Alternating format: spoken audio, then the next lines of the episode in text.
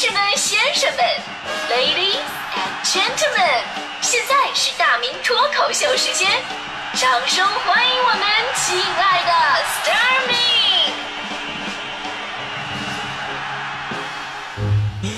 欢迎各位来到今天的大明脱口秀，我是大明。呃，今天说的是识货哈，这个识货呢算是一种能力了啊，而且可以这么说，就没有人能够到达这个能力的顶值。就咱们每个人啊，都只是在相对熟悉的领域有识货能力。就反过来说呢，每个人有自己的盲区。你看啊，我我很懂酒，什么啤酒、洋酒、葡萄酒，我都明白一点。看别人喝红酒兑雪碧，我就觉得哎呦太不识货了，这么做不白瞎雪碧了吗？这是吧？但是我也有自己的盲区啊，而且特别的多。比方说绘画艺术，我就欣赏不了，尤其是什么什么啊抽象派的啊印象派的什么什么立体后现代什么玩意儿，我都听都听不懂。我姐姐，我姐姐她是东北师大，她教美术的，啊，有一次呢，我就跟她探讨，我说，哎，你们搞油画的吧，也就算了，起码还能写个生，我看着都知道你们在画什么，就那种毕加索那种类型的，师傅，哎，哎呦，真的好吗？我怎么就看不懂呢？结果我姐姐非常蔑视的看着我说：“你听过迈克尔·杰克逊的歌吗？”我说：“那我当然听过了。”你觉得好听吗？我说：“肯定好听啊，人家流行天王。”我姐姐说了：“那他唱的是什么？你听得懂吗？” 那英文不不懂啊？啊，那是我就听他一边唱，然后一边打嗝来着。You another love，说 I'm here with you。所以说呢，术业有专攻，对吧？就算碰到不识货，你也别嘲笑人家，耐心的跟他解释就得了。不过对于有些人来讲啊。不识货就比较耽误事儿了。比方说前两天浙江诸暨的侯阿姨在马路边上捡到一只活鸡，啊，反正这鸡在那溜达呢，然后没人看，哎，她就抱回家了。回家就把鸡给宰了，拔毛开膛，捯饬干净之后呢，正打算下锅呢，结果这时候警察为了这只鸡找上门来，原因呢是另一位李女士报案，说自己养的一只鸡没了。当时警察叔叔也很纳闷啊，你说一只鸡也就几十块钱，你至于报案吗？结果李女士情绪非常激动啊，她不是一只普通的鸡，那是一只名贵的斗鸡，自己拿来当宠物养的，价值九千块钱，是真正公鸡中的战斗机啊！这个 就这么，警察叔叔调取监控，找到了抱走鸡的侯阿姨，阿姨当场就傻了，呆若木鸡呀。最后赔钱不说，还被网友嘲笑。其实吧，这事儿不识货它是小事儿，你搁我我也认不出来，是吧？是斗鸡长什么样，对吧？真正值得嘲笑什么呢？就一只鸡，它没多贵，想吃自己买不就得了吗？而且斗鸡肯定没什么肉啊，肯德基多好啊！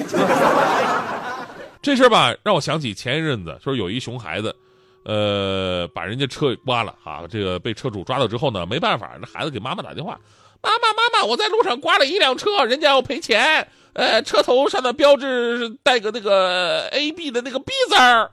他妈不以为然呢，哈哈哈！哎呀，屁子，比亚迪是吗？妈妈一会儿就过去。哎呀，这，哎呀，不要担心啊。这个孩子说：“哎，不是什么比什么迪啊，不是比什么迪。”他妈反应了一下啊，宝马是吗？哎呀，也无所谓，我去银行给你提点钱解决这个问题。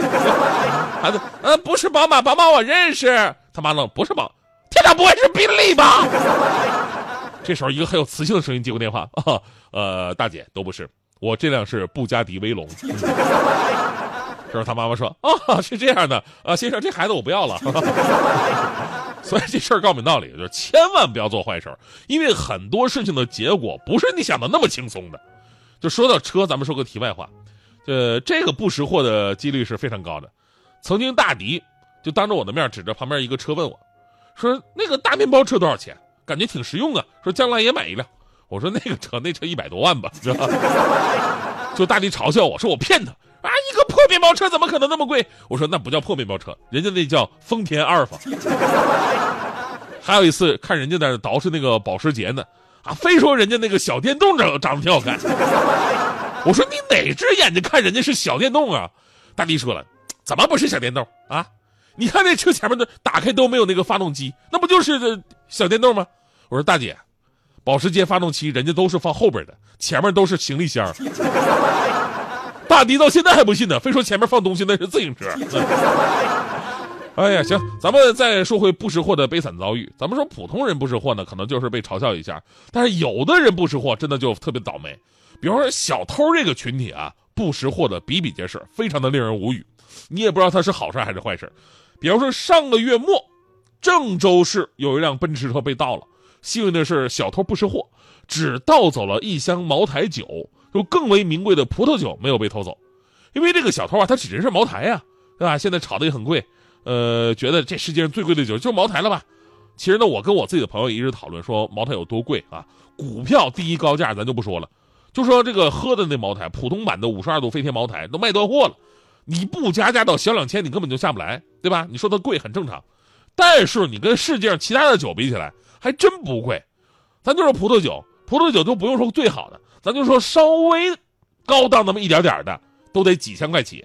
如果是跟茅台那么一样地位的，最少都得上万，所以呢，那小偷就不懂啊，以为葡萄酒不值钱，结果那箱葡萄酒的价格是茅台酒的两倍。同样，还有四川宜宾有个小偷呢，入室，呃，偷走装在 LV 钱包里的三千块钱，但是却将价值几万块的什么 LV 啊、GUCCI 啊、迪奥啊这些奢侈品牌的包包弃之不顾。导致被偷的这个户主都说呀，还好这贼不识货，不然损失就大了。前不久，呃，四川攀枝花有一个小偷，一个小时之内破坏了三车车窗，偷走了一个呃一只价值人民币十三多万的十三万多的名表，然后呢以一百五十元的价格卖给了二手市场。论二手回收市场，跟小偷谁更黑？这事儿也告诉我们，就是做事情具备专业知识的重要性。当然了，这是体现于正当职业。我们希望小偷永远都不识货。最后啊，这个，哎呀哎呀，笑声来晚了点。最后啊，我还得说，有的时候呢，不仅要识货，你还得识人，对吧？有的人呢，总是觉得，哎呦，别人好欺负，我就总欺负人家。殊不知，你要真的把人家惹怒了，你也没有好果子吃。比方说大迪最近的表现，我特别不满意。昨天我在节目当当中不是跟大家伙特别定义了我跟大迪之间的一个关系定义吗？人家都是搭档，互相搭台往上爬，彼此成就。我跟大迪恰恰相反，互相拆台，所以叫拆档。这家伙大迪平时把我这撅得嘎嘣嘎嘣的，以此为乐。但是我是那么好欺负的人吗？哎呀，你看我平时乐呵呵的啊，胖乎乎的，挺好说话。我的内心我跟你说特别阴暗。昨天我就对大迪打实施了精准的打击报复。前不久我不是请假去三亚了吗？大迪看到之后就非常眼红，他也想请年假。然后呢，昨天下节目，我就看到我们那个领导来了，我抢先到领导办公室。我们领导是个女的啊，然后我就说：“哎，领导，你今天这眼影画的不太匀啊，哎呀，看起来大小眼儿，嘴唇也涂的有点厚啊，衣服穿的有点老气啊。”领导看着我，脸色都煞白啊，就就然后走了，走了。没过多久，大迪就去领导办公室请假去了。领导，我想请个年假。然后就听办公室传来一声怒喝：“请什么请？不批！你们节目组的一个都不能放假。”反反反正我是休完了。